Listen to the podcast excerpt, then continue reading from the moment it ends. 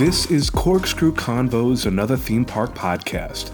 My name is Chris. And my name is DJ. And we're here today to talk about theme parks, roller coasters, barbecue, the theater, world travels, or at least national travels, and everything else under the sun in its time.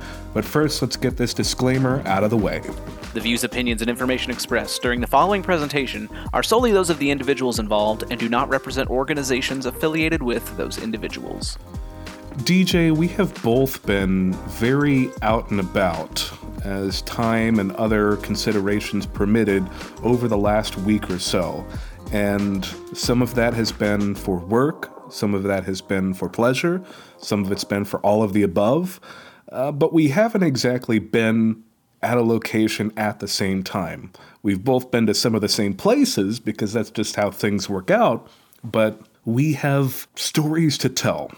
We have stories to tell and discussions to have based on our travels since we've last recorded. But DJ, it is good to see you again, and I gotta know, how are you doing? I'm doing okay, Chris. Yeah, it seems like we uh, were in literally the same spots, the same coordinates, one might say, on this little blue ball we call Earth. Um, but we have missed each other. We were not there at the same time, but experiences that we can both relate to each other on. Yeah, I went a couple days before you. Every person I could get in front of I, I warned them. I said, DJ's coming. DJ's coming. Prepare the way. Roll out the red carpet. Uh, and did they get that carpet out for you, like I asked? They did not, although the moving sidewalks were functioning at Universal. Okay, well, that's something at least. But DJ, it's good to hear from you again. I'm really looking forward to the fun that we're going to have today as we talk about our travels and whatever else we come up to.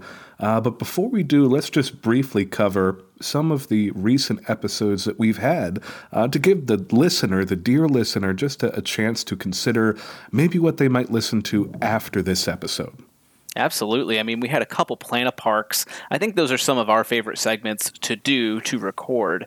Uh, you and I really enjoyed doing those, Chris. We did uh, two parks, uh, one that both of us had went to, has been to, another that only one of us has been to, uh, that being Knott's Berry Farm. You've been there multiple times. Uh, I've never been to Knott's, but always wanted to go, and so we did a great Planet Park on that park. Uh, also using the new, or I shouldn't say new, I should say the supposed uh, Giga that's coming to Knott's.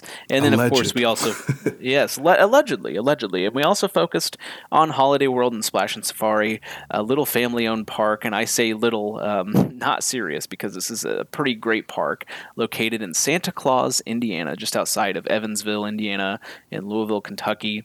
Uh, really planning what that park could look like, both focusing on the water park aspect, which is you know, frankly, one of the best in the world. Oh, and yeah. uh, on the amusement park too, where you have uh, a great collection of wooden roller coasters and a very unique B&M winged launching coaster. Yeah, it was a ton of fun to sort of take the reins. We were taking the keys to the car and driving it where we wanted to go. And I think that we had a lot of good ideas. You know, it's funny when we do these planet parks, we start out with an outline which often includes a lot of things that we might want to see at any park. I'm looking at you, Gerstlauer Sky Roller. I want to add that to every park because yes. I've never ridden one, but it looks so cool. Uh, but then it always seems like when we are in the heat of the discussion, we come up with at least one big idea that we didn't have coming into the recording.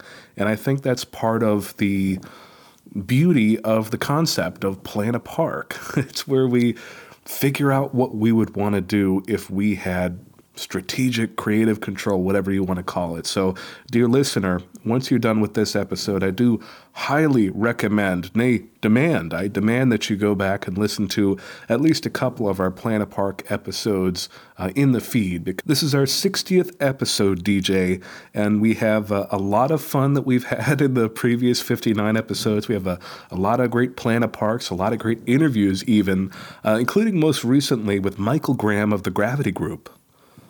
Yeah, that was a great interview to talk with him, the Cincinnati based wooden coaster design firm. Uh, they don't necessarily construct wooden roller coasters, but what they do is design and engineer those the track and and what the ride layout could be, and also they have their Timberliner trains, which are really the state of the art wooden roller coaster trains that articulate around the track. You know, it's not just bumping into turns; it's actually flowing with the turns. It allows the cars to go upside down on a wooden track. They're very comfortable. We get to talk about that, and of course, there's a little bit of chili debate in there as well, whether or not Naturally. beans belong. Naturally. Yeah, it, it tends to come up whether or not beans belong in chili or not. And then another episode, just one more to mention, our time flies, paint dries. This is still kind of an ongoing episode as uh, we are keeping track on Twitter, or at least trying to keep track of all the roller coasters that are receiving a new paint job for some reason. 2021 was the year of paint, and so is 2022. And so we've got some great dialogue going on there. If you spot uh, any coaster in a park close to you or a park that you visit getting painted that maybe we didn't hit, please let us know. You've all been doing a great job, and we appreciate you. Yeah, we were putting some thoughts out on the Twitter because people are still uh, reaching out to us when they learn of a new paint project so that we can record it on that Twitter thread. Um, and I got to give a shout out to Zach for continuing to find the hard to find projects and, and saying, hey, look at this that we added to the list. Uh, but we were trying to think this through on our Twitter about when this project would be done, when we would be able to definitively say that these are the theme park attraction projects, whatever you want to call them, that have been repainted over the last year. And I think we're going to have to wait until May or maybe even June when everybody has a, a, chance to really get into the park, take all these photos so that we can see them on social media or our travels ourselves. And oh my God, I just thought of another one. The boomerang at uh, Hersheypark. Oh, well, now is that a repaint or is that oh, that's it's, totally it's being different? repainted because they're retheming it. I know, but they're they're adding a tunnel to that. I mean, yeah. Yeah, so I'm going to have to add that to the list after we're done recording here. But see, this is what I'm talking about. It just pops into my head and say, "Oh, that's being repainted too," or someone copies us on a tweet and says, "Hey, look at this; it's being repainted." Uh, but we're going to have to wait a couple more months until we have a definitive list. And once we're done with that list, I don't know what the finished product will look like, but it's going to be good. And so, dear listener, I do encourage you, if you find a new paint project out there, please let us know. Don't be afraid if you think maybe we've already seen it, maybe we haven't. It doesn't hurt to just copy us on a tweet. Well, I'm talking like it's emails. Reply to us on a tweet and let us know, and we will say, Awesome, thanks. And we'll add it to the list if it isn't already on the list. So that's what we need from you, dear listener. Uh, but in the meantime, if this is your first time listening to Corkscrew Convos, first of all, thank you for listening. Uh, if you've listened before, thank you for listening as well. Welcome back. Happy to be here, definitely. So take a look around, take a listen. And if you like it, go ahead and follow the podcast wherever you listen. We are also on Instagram, Twitter, Facebook, TikTok, sort of, and corkscrewconvos.com. Uh, so there's a lot of ways for you to follow with the show and interact with the show as well, um, including corkscrewconvos at gmail.com. Yeah, definitely check us out there. And I think. Um, I think now might be the time to maybe jump into where we have been, talk about our adventures, and we somewhat alluded to this, Chris. I mean, me mentioning moving sidewalks. Um, where did we go? Not together though. Where did we go separately? Yeah. well, I went to a very quick trip down to Orlando, Florida, uh, because I was going to be starting a new job right after that, and I have since started that new job. But I needed to take my last opportunity to have some extended free time without worrying about accruing PTO or whatever else. So I hopped down on a trip to sunny Orlando, Florida, and it, coincidentally, it is because of JetBlue. And I know that you went with a different airliner uh, on your way down to Florida, but JetBlue has me figured out, DJ. Oh? I am oh? an equation that they have already solved. Uh, you are in the algorithm. I am, because I got a notification on my phone from the JetBlue app advertising $22 flights for JetBlue's birthday oh. or whatever else. And oh. so that's nothing. Yeah, I went and I, I looked in the app I looked and see if they had flights to Orlando from my location, and yes, it was one of the $22 flights. Now, sure, DJ, I ended up paying nearly 10 times that amount before I checked out. But oh. that's showbiz, baby. That's just how it works. I, I still got a, a, relatively good deal on a flight down so there you, compared to what I'm used to. You were quoted $22, but you're telling me that you paid almost $200? Yes, because well, I didn't you, want didn't the basic fold. fare. I didn't oh. want the oh. basic. The twenty-two dollar flight was a red eye with the basic fare, no carry-on, and sure I could do that sometimes, but I didn't want to do that this time. So I thanked them for okay. that opportunity for the twenty-two dollar flight, and then I paid more, and I'm sure they were happy about that as well. And I think that's their algorithm is to get you to click, and then you yeah. realize, oh, well, I'm already here. Yes, see, and I am happy with the fare that I paid for because well, it it was still a lot cheaper than what I've paid for flights before.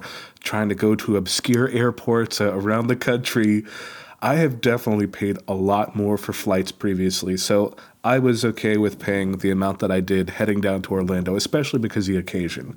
Was uh, this nonstop? It was, and that was a okay, big thing great. as well. Yeah. Yeah, that's worth it then. Yeah. So in Orlando, I of course, went to Universal Orlando Resort. It's a little uh, little theme park development down there in Orlando. uh, I also went to Walt Disney World, and we'll get into more of that later. Uh, but I had a, a, really fun time. I saw some friends down there that I hadn't seen for a while. I, I sort of had a good time before it was time to start a new job and start that PTO accrual from the beginning again. And, you know, I uh, am glad that I went down there. So let's just jump right in, DJ, into my travels. And then if it sounds good, we'll get to yours. I think that's perfect. Now, of course, I'm going to jump in. I'm going to ask you uh, definitely, questions. Definitely. So, so be ready. Be ready. I, uh, I'm counting on it. First thing I did when I arrived in Orlando was head to City Walk because I had some time to kill before I had a, a, dinner with some friends. I, I went to City Walk, which is Universal Shopping and Entertainment District uh, and Dining District uh, that attached to Islands Adventure and Universal Studios Florida. I got a margarita because it was allegedly. National Margarita Day. So, what establishment I, did you choose? Now, don't hate me, but I I just went to one of those kiosks on oh. City Walk. Yeah. I didn't go to any location. I just walked up to a place and Closest said, "Closest to the lake." Yes, exactly. One margarita, please. And they said, "Oh, sure. Here you go." and so I did that, and it was delicious. DJ, margaritas are something that are still relatively new to me. I oh. first had a margarita, if you remember, in May of 2021. So it was good to have another one as well. I, I got the margarita. I picked a spot near the water and I just relaxed for a little bit and took it all in because there's a lot to Walk, take in at City yeah, Walk. there's a, a, lot of kinetic energy at City Walk because you're sitting in the shopping and dining district itself, but then you're looking at the skylines of the parks themselves. You're looking at the uh, the lighthouse of Islands of Adventure going around. You're looking at Hulk dispatching pretty often as well. Hollywood right. Rip Ride Rockit, and you can just sort of make out the top hat for Jurassic World Velocicoaster, but we'll get to that later. And if you go to the other side of the lake too, you're right by Rip Ride Rockit. I mean, it's yeah. got that little section there at the end. Yeah, you can walk right up to it. It's it's very interesting to see. And if I had now, this is a different topic for a different episode, but if I had to rank these shopping and dining districts that are attached to theme park developments, City Walk would definitely be up there. I don't know if I would put it ahead of downtown Disney at Disneyland.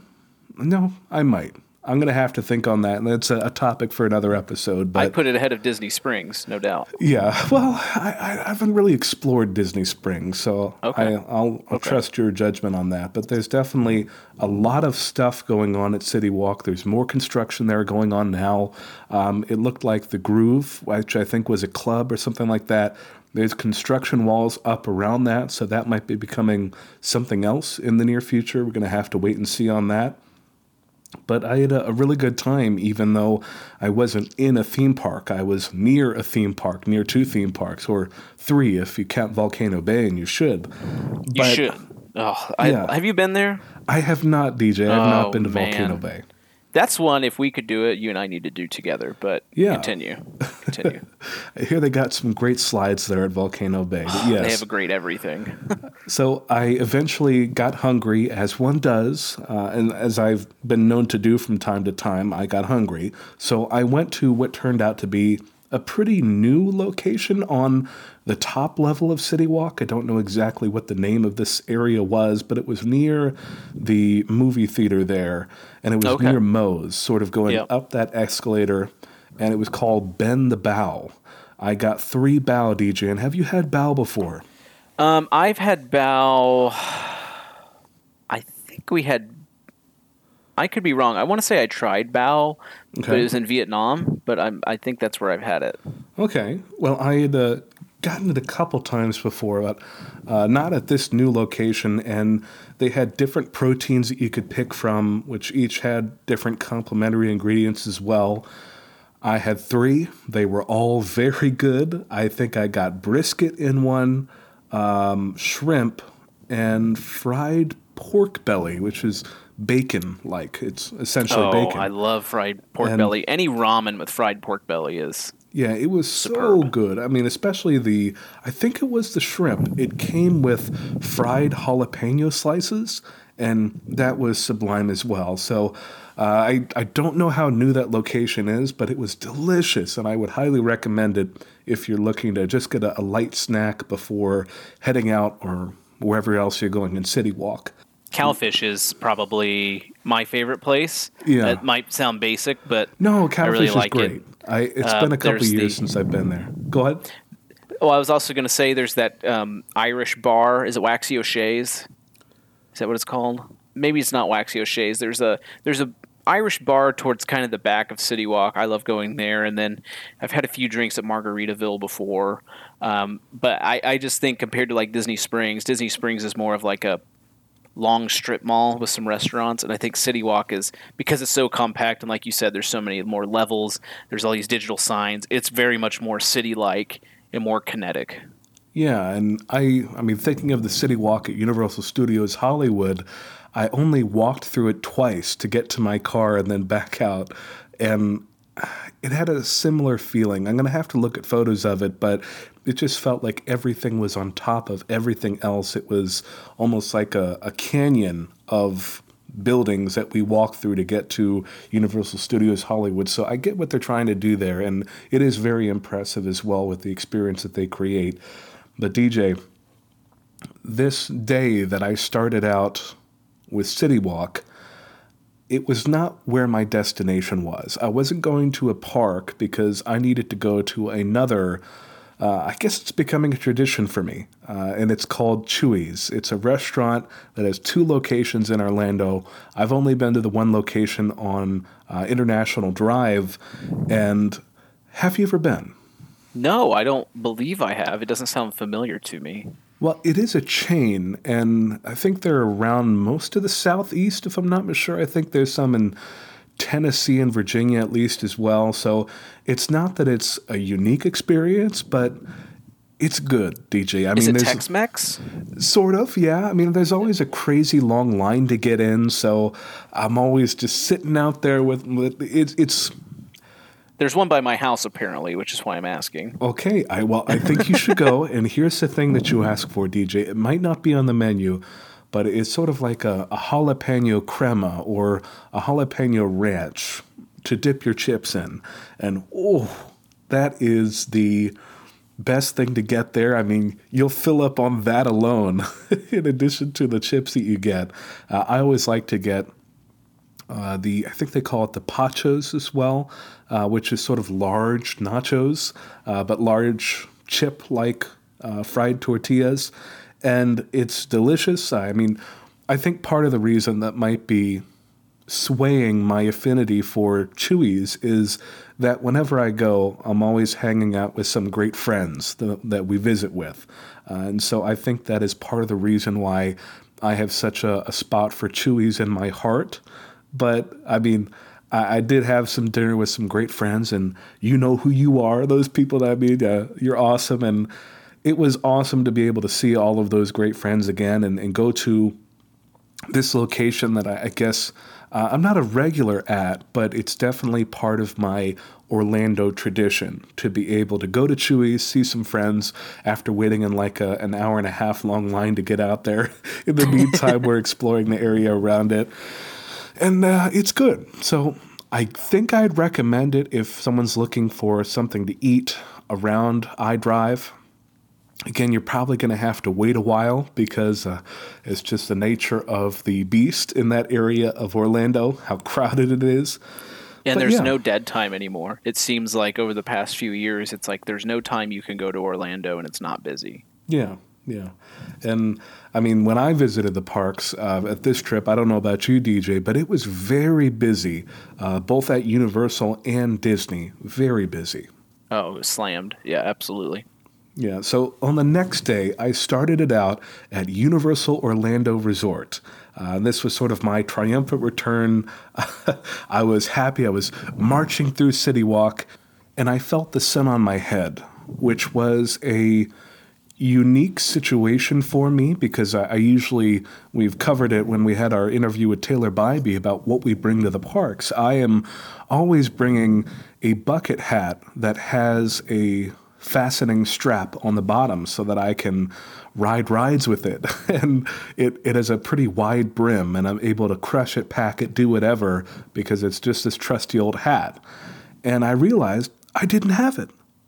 I didn't have my bucket hat with me, DJ, and that was uh, troubling for me because, I mean, I mean, you haven't had real sun in how many months? I mean, we have these cloudy skies all the time, Yeah. and then Orlando, it's just another day in the summer. I could feel myself burning as I walked through City Walk. so I immediately dipped into one of the stores at uh, City Walk and there was this hip reversible bucket hat with a, a smaller brim than what I'm used to, but it looked pretty sturdy as well. Uh, and it was purple. It had a nice design in it for Mardi Gras. I Can got you show it it. on camera? Oh, Do you have it around? I'll do my best to describe it if so. If not, oh, I do. there it is. It's a reversible hat. Oh, Yeah. So it's it's a pretty hip design. What are you seeing right now, DJ? I'm seeing uh, spaceships, planets, uh, beads, of course, for Mardi Gras. It's Mm-hmm. it's like this futuristic Mardi Gras, um, even like an Art Deco Jetson sort of thing going on. exactly. Yes. Blue, green, blue, blue and purple being the main colors. A little bit of green and a small amount of yellow and orange as accents. That's a really Yeah. cool design. Yeah, and it was like this is a thick hat. Uh, it's pretty sturdy, and that's what I liked about it. It's also reversible. Oh, he's reversed it to now be this black suede looking sort of Yeah. material, green stitching, green stripe, and then the patch Mardi Gras celebration right on the front. because the theme of Mardi Gras this year at Universal Orlando is Planet Mardi Gras, if I'm not mistaken. so Hmm, I didn't catch that. you were probably Just like Mardi Gras, cool. Uh, on to Velocicoaster. yeah, so that was the theme of Mardi Gras this year, and we'll get more into that shortly. But I got the bucket hat, I put it on my crown, and I was then ready to go with my head protected. First thing I did, DJ, Islands of Adventure. I entered the park without a real plan because I just wanted to go with the flow. I didn't have a lot on my checklist that I needed to go through. Uh, there were lots of things that I hadn't done yet that I did get to do this trip, but uh, I mean, let's not leave the listeners waiting anymore. Jurassic World Velocicoaster. Ooh.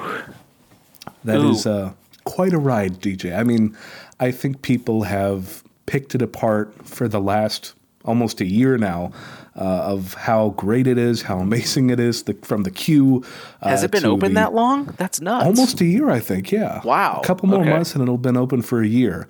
And it's, I mean, DJ. Some some of it is what you can't put into words because of how just cool and fun an experience it is right now. So, DJ, is there anything you'd like the- to say? Well, I- was I was going to ask if you were surprised at the walk it took to get to it. How it's kind of it's more tucked in than I thought it was going to be. I thought you know I'd go in, into Jurassic Park World or whatever this area is called, and then it would be boom right there, but it wasn't. Yeah, I had visited Islands of Adventure, I think once before the construction started in earnest for Velocicoaster.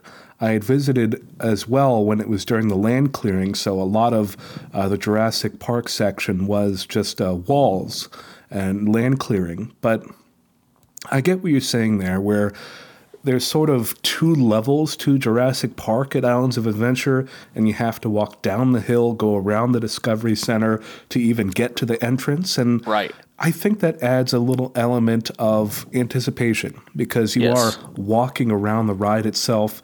You're seeing Yep. the screaming riders get shot Yep. around the coaster, and I think that builds up That for the smooth anticipation. Intamin sound. Yeah, yeah, it's incredible. I, in addition to, of course, experiencing Jurassic Jurassic World Velocicoaster, I spent a lot of time photographing it, DJ.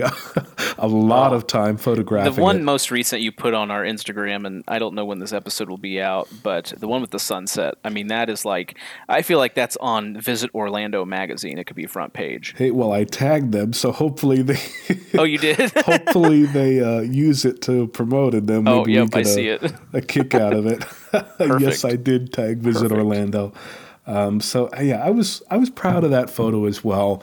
Because I mean, that photo was of course taken later on in the day, and I was leaving the park heading back to studios for the Mardi Gras parade, and then I looked and I said, "Oh."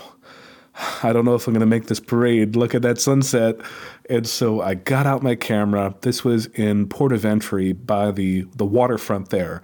And I probably spent more than 30 minutes just switching out my lenses, trying different stuff with the sunset, getting the train at different angles. And whew, I was uh, pretty happy with how it turned out because that is such a photogenic roller coaster. And I, of course, will have more photos to share uh, as we go through this harsh winter, as, as it appears to still be. At least by me, like uh, I'm looking out the window right now, and the snow is still coming down. So it warms me to think of these travels that I've had just recently to sunny Orlando, Florida, where it was in the 80s and the lower 90s, and uh, it was a, a welcome change of pace. But that was Velocicoaster. I mean, I think I'll wait until we get to my section. If there's nothing else you want to say about it, I have so much to say about this ride, but Yeah, uh, we I could leave it there if you'd like. I'll I will uh, yield the remainder of my Velocicoaster time uh, so that when we get to you, uh, we can both just sort of nerd out on on that roller coaster because really, it's it's Wow. something, huh? It's something. Wow, it re- really is a special little boy.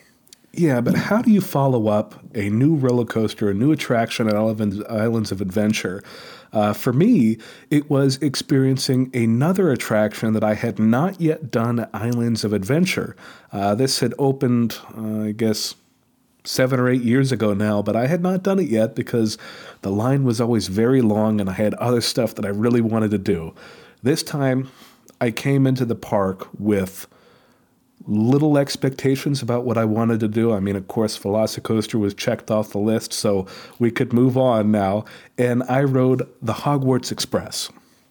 You've never been on that before, ever? I had not. No, it had always been like, oh, that line is so long. We need to go do other stuff, and often So you that is experienced the the, case. backwards, yes, I, I backwards went. version. Yeah, I went from Hogsmeade to Kings Cross Station uh, at Universal Studios, Florida. And I didn't really know what to expect. I don't think that I had watched a ride video of it when it came out. So this was a new experience for me. And Oh, cool.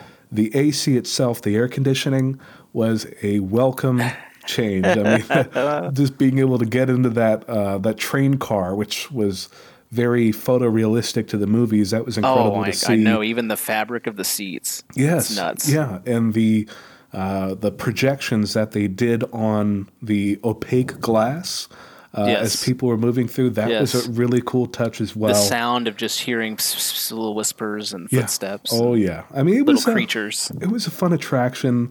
It was the first time that I had caught it without a huge wait because, of course, it was, it was near the beginning of the day. Uh, but there must be a, like a, a pretty low hourly throughput for the demand that it garners as a park hopping attraction. Uh, that being a pretty unique circumstance. But later in the day, DJ, I realized, you know, I've only done half of the Hogwarts Express.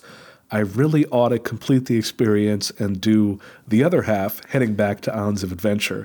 Let me So- ask you a question Yeah. really quickly because I always notice this. At least a few people, I'll hear it within earshot when they go to the Hogwarts Express, whether they're at King's Cross, platform ninety three quarters, or they're over at Hogsmeade Station. Yeah. You'll always hear some grumbling saying, "Well, isn't that great how they have it set up? You have to have a second ticket." Did you hear any of that? I didn't because Okay. I, I was just sort of scanning and, and running through. Not running through, of course, because of safety, Sure. but Sure. uh, I I try to move pretty point to point when I when I know where I want to go at a theme Sure. park. Uh, oftentimes, I do like to meander if I'm just looking to discover. Uh, but other than that, if I have a mission, I'm, I'm definitely on that mission and and blocking out the haters, as one would say. But yeah, it, it is creative and interesting that they have such an attraction. Um, it definitely takes a ton of labor, a ton of labor to operate an attraction like that, especially compared to its hourly throughput, which I, I don't have a reference for what the hourly throughput for that attraction is. But just think about it, DJ. Just one train. Yeah. Well, there's two, Does right? it does it switch in the middle? It does, yeah. Oh, okay. Okay. So they have the two trains there. It's sort of like a funicular, sort of, but not on a an incline. And they have those two crews on each side of the different stations. I would say probably four or five floor operators. I don't remember counting specifically, but I think there'd be four or five on each end of the train. There could definitely be one in a sort of control tower or console monitoring riders. I, it wouldn't surprise me, maybe even two of them. Um, and then, of course, there are the greeters and the uh, ticket scanners because they're operating two additional sort of gates to the theme park where they have to scan tickets, resolve issues, that sort of thing. Uh, so it probably takes a ton of labor to operate that attraction. But then you consider this is also a major driver for park hopper tickets, I would assume. Uh, so it, it probably is very lucrative for them, but it was interesting to see how much of an infrastructure had to be built around such a unique style of attraction. I think we both have a mutual friend we could ask these questions to, and he could probably tell us Yeah, within 30 seconds. Yeah, we're gonna have to, to figure out about that someday. But yeah, it's it's interesting to consider such a unique attraction that's a park hopper. Um, but coming back on the King's Cross side, I did not have as brief a wait, unfortunately. I I figured, well, time to bite the bullet and wait for the reverse journey, and I ended up waiting like 50 minutes. and that's a line that doesn't really move regularly. Like if it was something like an Omnimover, it would be moving constantly because people are constantly loading. right, right. For something like this, it takes a lot of people at once, and then the trains move, and then you get sorted and grouped or whatever, and then it loads a ton of people at once again. So that can definitely uh, make it a different line waiting experience compared to a lot of other attractions.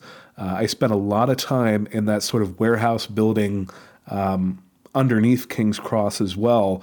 They even had that built in snack bar in the middle of the wait, uh, which you have to walk through to get to the remainder of the queue. So. Oh, I did They not get anything from it, but it was know. It was fun to see that because of course, oh, they know what they're doing there, uh, Yeah. providing you with amenities. That's what they're doing. Yes, of course. Of course. Uh, but yeah, it was uh, it was another good ride coming back to Hogsmeade. Of course, this was a ride that had the Dementors uh, on that side too, so that was cool to see. Um, would I do it again if there were a short wait? Yes. But I don't know that I'll ever catch it without a short wait because uh, it's just such Yeah. a demand for this attraction that brings you from one park to the other in an immersive experience, and, and that's very unique. So I'd love Short to do wait, it again absolutely. sometime. if it's not a short wait, it's more worth it just to go back through the park you were in to catch something else Yeah. as you're leaving that park to go to the next. Yeah, yeah. So I'm glad that I did the Hogwarts Express. Uh, I mean, now I've done the Harry Potter attractions, so that was uh, sort of completing out that experience. But whew, sometimes it can be a long line for that attraction, but that's just the nature of how things go sometimes.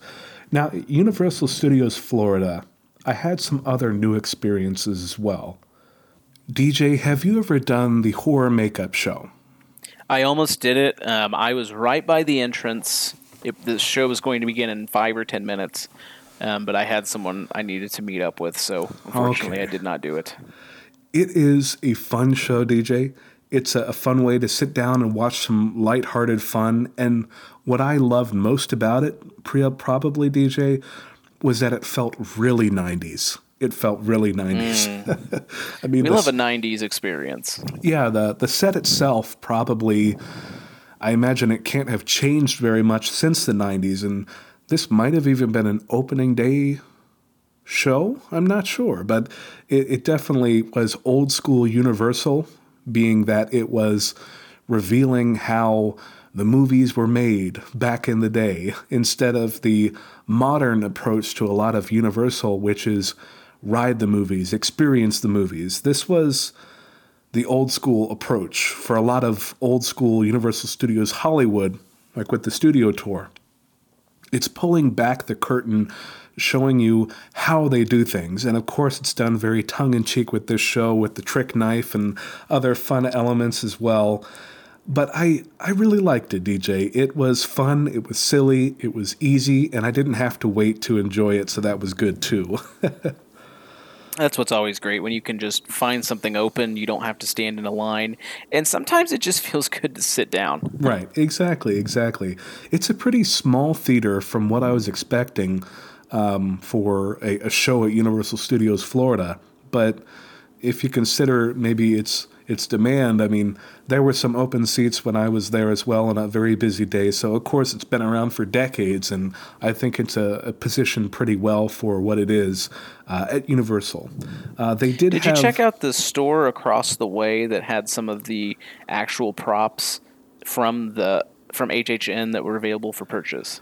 I went into the prop shop and I saw a lot of those cool stuff. It's just it's a couple problems, DJ. Logistics and price. Twenty five hundred dollars for this pumpkin.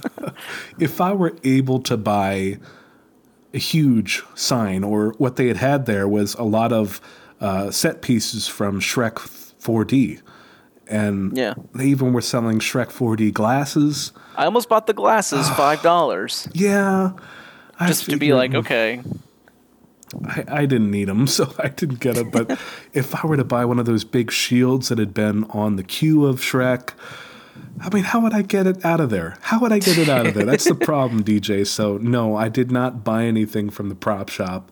Uh, but whenever I go in, I just see something like, wow, I need that, but I'm not able to have it. So, it's a. Uh, I always have to be careful when I go in, DJ, because one of these days, DJ, one of these days, I am going to walk out with a huge sign from Hollywood Rip Ride Rockit. It's just a given that I spent four thousand dollars on. Oh, okay. one of those rock star silhouettes. Yes, exactly. Uh, but or maybe a metal detector. Yeah, maybe too. But uh, the closing up the horror makeup show uh, I mean, the actors had a really fun rapport as well. It's something I would do again, uh, just like the Animal Actors show that I have now seen twice. It's just a fun time. It's simple fun. You sit there, there's silly jokes that they make, and it's uh, a lot of fun as well. Uh, they did have an audience volunteer at some point. Uh, he was clearly a plant from Universal as well. Uh, so I guess with the, their pandemic measures, they're not having uh, uh, every guest go up and into the, the stage itself. Uh, but I mean, you could tell DJ when the way that the actor moved when he came up as volunteer, one, he was way too confident, and he just moved too smoothly on a stage. I mean, I think there was one point where they asked him to scream for whatever reason. And of course, he screamed, but he also did a, a broad gesture with his arm. And I was like, oh, that's a theater kid. That's a theater kid. so, I mean, that didn't really hurt the show. It was still fine that they were sort of playing like he was uh, a volunteer coming up from the audience. And uh, it was still a really fun show. And it's something I would definitely do again. Something I wouldn't do again The Simpsons ride. Mm, Have yeah. you done it, DJ? I've done it once. I have now done it twice, uh, but probably for the last time.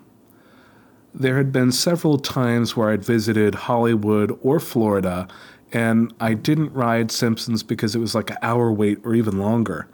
And I don't get how it gets such a wait, DJ. It's a. It's definitely an attraction whose time has come and gone. I think. Um, Yeah. first and agree. foremost, I don't get the 3D animation craze for a lot of attraction media. And maybe it was the style, maybe it was the the hip thing to do 20, 30 years ago, but I think ultimately for something like a Simpsons ride, it would have been much better served by the classic Simpsons animation style. 2D, not 3D. Yeah. Yep. Um, and Yep. and this could be another topic for an ep- another episode, but this might be a hot take. I think Spider-Man at Islands of Adventure, at least before the 2012 refurbishment, could have been better served by 2D animation with more comic book stylings. And now, of course, I I do really appreciate that they updated it in 2012, and it looks incredible. It looks incredible 3D, probably the best application of 3D in an attraction out there, I would say. But before that, when it was older, why couldn't they have done something like uh, something 2D, more comic book esque, I guess, where you're jumping into the comic book? And maybe that wasn't in the cards in the 90s. Maybe they're trying to figure out what the 3D animation could really do. Um, and of course, I, I wouldn't have it any other way now, now that the animation has been updated and it's incredible. Uh, but I, it's just something to think about for a lot of attractions out there that opened in maybe the late 90s or the early 2000s, and they have dated 3D animation where we were still learning about this art as uh, as its infancy. So maybe something to think about for another episode. But it's interesting to consider what style of animation is used for these attractions media. I think the only thing I can think of that does the 2D off the top of my head is Gobbler Getaway at Holiday World. I know you haven't been on that, but uh, everything's like a 2D cutout, I think, if I remember correctly. And it works really well. Yeah. Okay. Well, something to consider for another episode. But in Diagon Alley, DJ, I saw another thing that I had never seen before, uh, which was the Deathly Hallows show. Have you seen that? Uh, I know about this show, um, but the only show I've actually sat down to watch in Diagon Alley was this. Um, uh, it's it's this woman singing, and she's supposed to be uh, very famous in the Potter world. I can't remember her name. Okay. Yeah, this was on the stage, sort of to the side of Diagon Alley. Um, this was a side of that land that I somehow had not been to yet, or I had not really remembered to spend a lot of time, where it's covered. It's this covered yeah, it's area. got that plexiglass kind of roof sort of thing going on. is it's different, but I liked it because it did take some of the heat off from the direct sun. And of course, it's probably good when it rains. Everybody's probably right underneath there. But I saw that stage, and they retold the story of the Deathly Hallows as portrayed in either the seventh or the eighth movie of Harry Potter. I think the seventh, uh, with that very unique animation style as well. And they had translated that into a sort of a puppet show where it was the theater school of the wizarding world. They had a, a couple of graduates from whatever theater school they have in the wizarding world too, so that was a, a fun Oh, I have building seen this. there The, too. the giant marionette sort of puppets. Yes. Yes, I have seen this. And Yep. it's it's taking the the production design from that animation itself and translating that into actual puppets. And Mm-hmm. it was a, a fun, simple show as well. I think they took the the story word for word from how it was told in the um, in the seventh movie. So it was a, good show. It did get a pretty big crowd as well, uh, and they did have a very impressive um, puppet set piece. I don't know if I'd call it a puppet because it was so large and it wasn't manipulated by an actor, but Death at the very end uh, pops up out of one of the other set pieces and he's like 15 yeah. feet tall. Um, yep. And that was very impressive to see as well. Uh, and I, I, like the show. It's simple stuff like that that rounds out a land and gives people something to do without walking through a queue, entering an attraction, then exiting it. It's creating the world itself, and, and that's really great to see uh, for something like Diagon Alley. Yeah, I believe uh, I think Hermione tells the tale, yeah. but it's after they meet with Mr. Lovegood. Yeah, definitely. Well, DJ, let's talk about food again. Ooh, it's lunchtime here. It is, yeah. I talk a big game when it comes to food because uh, I have learned to cook a lot of stuff over the last couple of years. But before my recent visit to Universal, believe it or not, I had not actually eaten a crawfish before, or as we say, crawdads. Yeah, we say crawdad in Missouri. Um, that kind of surprises me. I uh, yeah. uh, one of my favorite favorite food is crawdads. I love crawdads. Yeah, I, I would gone to the Mardi Gras celebration area of the park. I ordered a crawfish and shrimp boil at one of the event kiosks, and I was, I mean, I didn't know how to eat it. When I ripped open the, the boil bag and I picked up the little crustacean, I I thought, wow, how do I eat this? Like a lobster? Like a crab? I, I don't know. Like a shrimp? Do I just bite it? I didn't just bite it because that seemed like it would be wrong. Yeah, yeah. but all crack it all, open and you just you just suck it out. Yeah, it was a delicious meal, uh, well seasoned. There was andouille sausage, corn on the cob, and potatoes as well, and of course the crawdads. I eventually did. Now, tell me if I'm wrong, DJ, but I sort of treated it like a lobster eventually. I did do some trial and error of yeah. looking through where the meat would be in the crawdad. I eventually just ended up eating the tail. Was that the yep. right thing? Yeah, that's that's basically right. You're basically treating it like you would a, a lobster tail or even a crab leg. I would kind of compare it to in a way. Okay. You're just cracking it and you're you're getting the meat out. Yeah. yeah. Okay. Yeah, it was. Which good. I don't know if you know this about me. Um, Cajun food is my all-time favorite type of food, oh, more than any other. I, I like Cajun food. Gumbo, oh, yeah. um, all these boils. Yeah. Yeah, I actually made jambalaya the other day, but that's a, a tangent for another day. oh, I like Cajun food too. Yeah. But it was while I was enjoying that meal, DJ, that I was near sort of the Central Park area of Universal, and I was walking through it and struck with a memory that apparently I had repressed for several months, if you can believe it.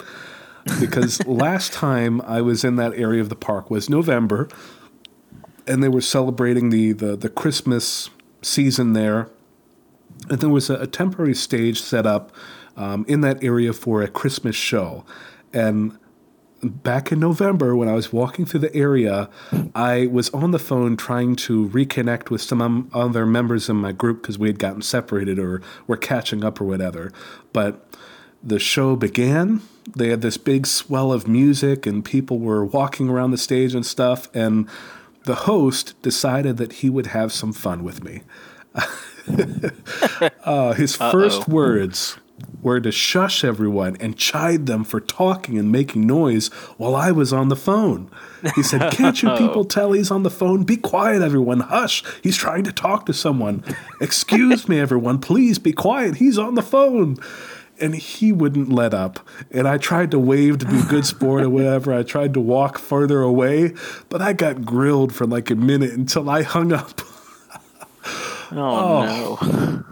And this wasn't a breach of theater etiquette for me because this is outside. This was just along the midway of Universal itself. But oh, they. You then requested your money back. I uh, I was um, that memory was just locked within me until I was back in that area and I felt a cold sweat. And I, oh, and I, it, it, I was struck with that memory. This is where it happened. oh, something you'd never see at Disney, but Universal does like to be playful, and I definitely appreciate that most of the time. Well, yeah, you're a better sport than other people, I'm sure. yeah, but uh, speaking of other shows at Universal, the Bourne Stuntacular, I saw that again. Uh, another really great show at Universal.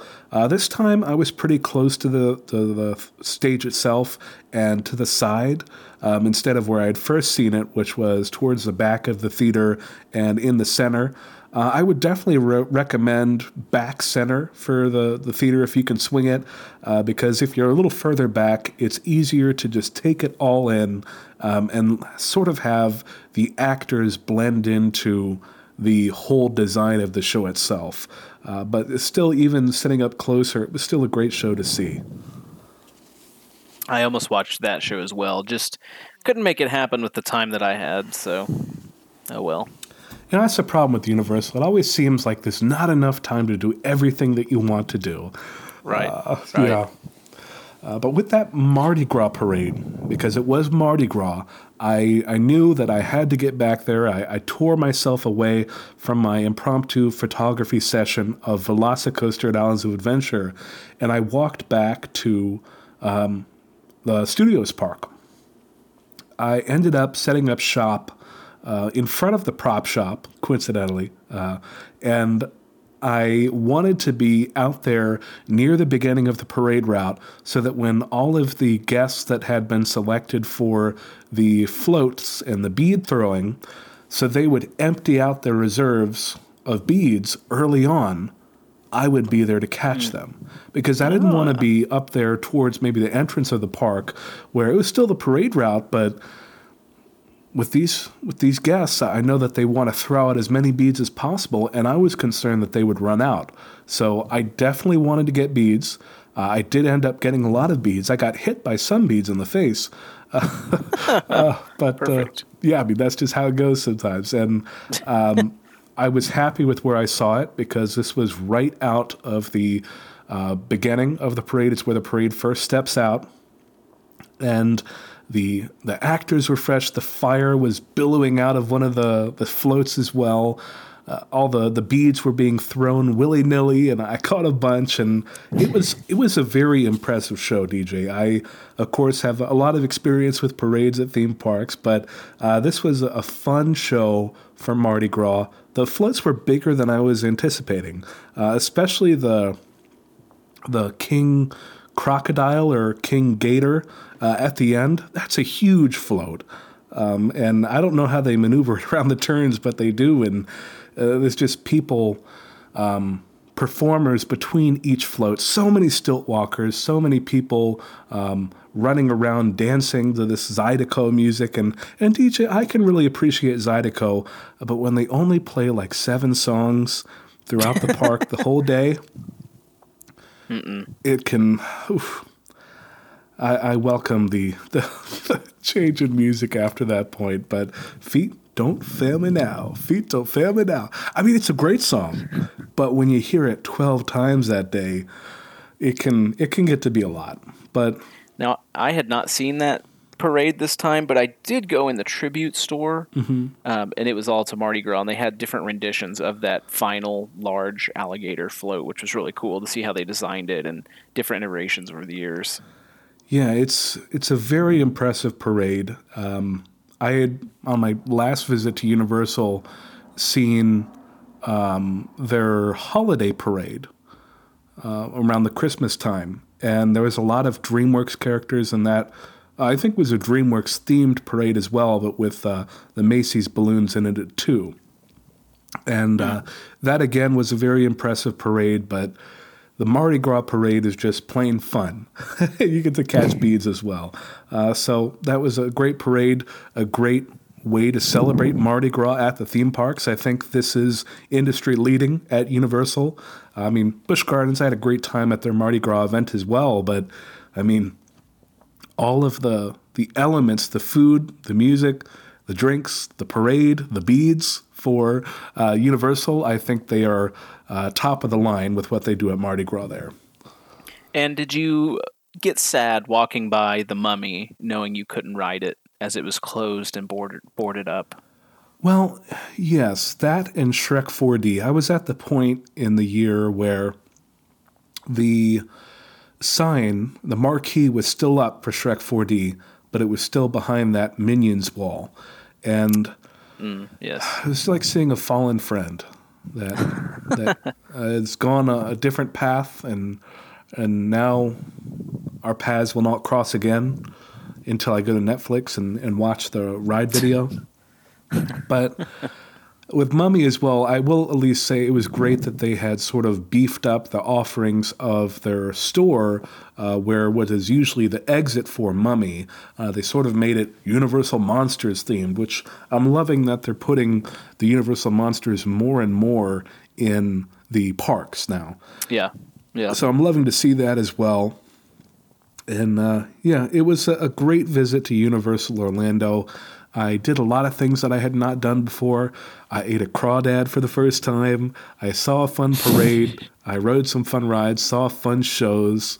It's just a, really fun time there, DJ. I, I really do like Universal Orlando.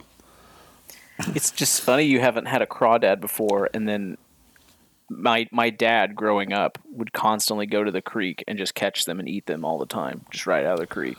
He would just eat the crawdads raw? Well, I shouldn't say that. I mean, he'd cook Oh, them. But what I meant is he just go, just like you go fishing. Yeah. That's what I meant. Well, I had encountered crawdads for a lot of time in my life. I mean, when I worked at Disneyland, um, primarily at the Storybook Land canal boats when I was in attractions there, that canal was full of crawdads. And sometimes they would get pretty bold. I mean, going up to the water's edge. And what would be amusing would be this happened maybe twice, but it's strange that it happened twice. I would get a call about a scorpion in Oh. the ride area. oh, So I'd go out and approach the area. It was just a big crawdad. so I mean, yeah, uh, it's. well, I have now eaten a crawdad, so I can check that off my list. But thinking, uh, oh, it's a Full scorpion. circle. Where's its tail? Oh no, no tail. It's a it's a crawdad. uh, but yeah, that is that is just how things go sometimes, DJ. But I was getting a little sidetracked. That was my visit to Universal Orlando Resort uh, during this brief trip that I had to Orlando uh, in February. well, I'm glad you had a great time. I mean, it sounds like you did. You did a lot of stuff you wanted to do. Unfortunately, like you've pointed out, Universal. I don't know why I always consider it a one day park because it's just not. Yeah, definitely. it's just not. Well, DJ, I know that we have more adventures to share, uh, both myself and yourself as well. Uh, but I think that we should hold that for the next episode. I mean, we've had a lot of good discussion about Universal Orlando right here. We've talked a little bit about life, like we usually try to do. Uh, but how about we close up this episode now, and then for our next episode, we'll talk about my journey through Walt Disney World, and then your journeys as well too. Does that work? That works for me. And so I guess as we're closing this episode, between episodes, dear listener, if you have a question you have for us, say you want to have a corkscrew conversation with us, there's a variety of ways you can do that. As Chris was talking about at the beginning of the episode, there is corkscrewconvos at gmail.com. You can email us there for any question you might have, more long form questions. We're also on all the social medias, though. That's right, all of them Twitter, YouTube, Facebook, TikTok, Instagram. There's truly a reason to follow the show on each of these platforms with different varying content. Um, although, Chris, I think Instagram was the most popular, at least during my trip to Orlando. Yeah, I was loving the, the stories that you were sharing of your trip through Galaxy's Edge. It was really fun to see, and uh, those are highlighted on our Instagram profile as well. So if if you, dear listener, want to get a, a peek into what DJ's journey through Galaxy's Edge looked like, uh, there's still an opportunity for you to do that now. Absolutely. I encourage you all to go look at that. And of course, follow us on all social media. Um, you know, as well as giving us a five star review on Apple. I think that is the best way you can help the podcast. It's a very free way. It's completely free to help us. It helps us the most out of really any way you could. And of course, also doing the same on Spotify. Uh, we really would appreciate it. Again, a free way to help us out. It's one of the best things you can do for the podcast. If you've listened for this long, whether it's episode 60 for you, whether it's the end of your very first episode for you, or if you're still just kind of figuring out this podcast, again, this is the best way you can help us. So we'd appreciate that review, appreciate those follows as well. Until next time, my name is Chris.